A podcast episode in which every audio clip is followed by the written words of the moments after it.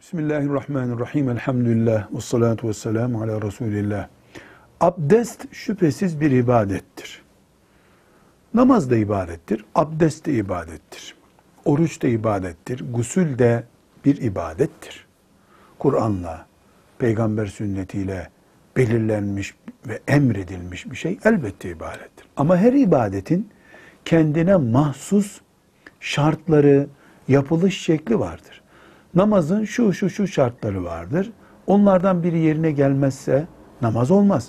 Namazda şu şu işler yasaktır. Onlar yapılırsa namaz bozulur.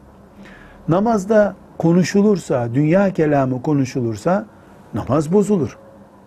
Eğer abdestte dünya kelamı konuşulursa abdest bozulur diye bir kural yoktur. Evet abdest de bir ibadettir. Mümkün olduğu kadar huşu içerisinde dünya kelamı konuşmadan abdest alınmalıdır. Faziletli olan, daha sevaplı olan budur. Ama dünya sözü konuşmak, gel git, şunu oldu, bunu oldu gibi şeyler konuşmak, e, başkalarının konuştuklarını dinlemek, e, abdesti bozan veya sevabını kaçıran şeylerden değildir.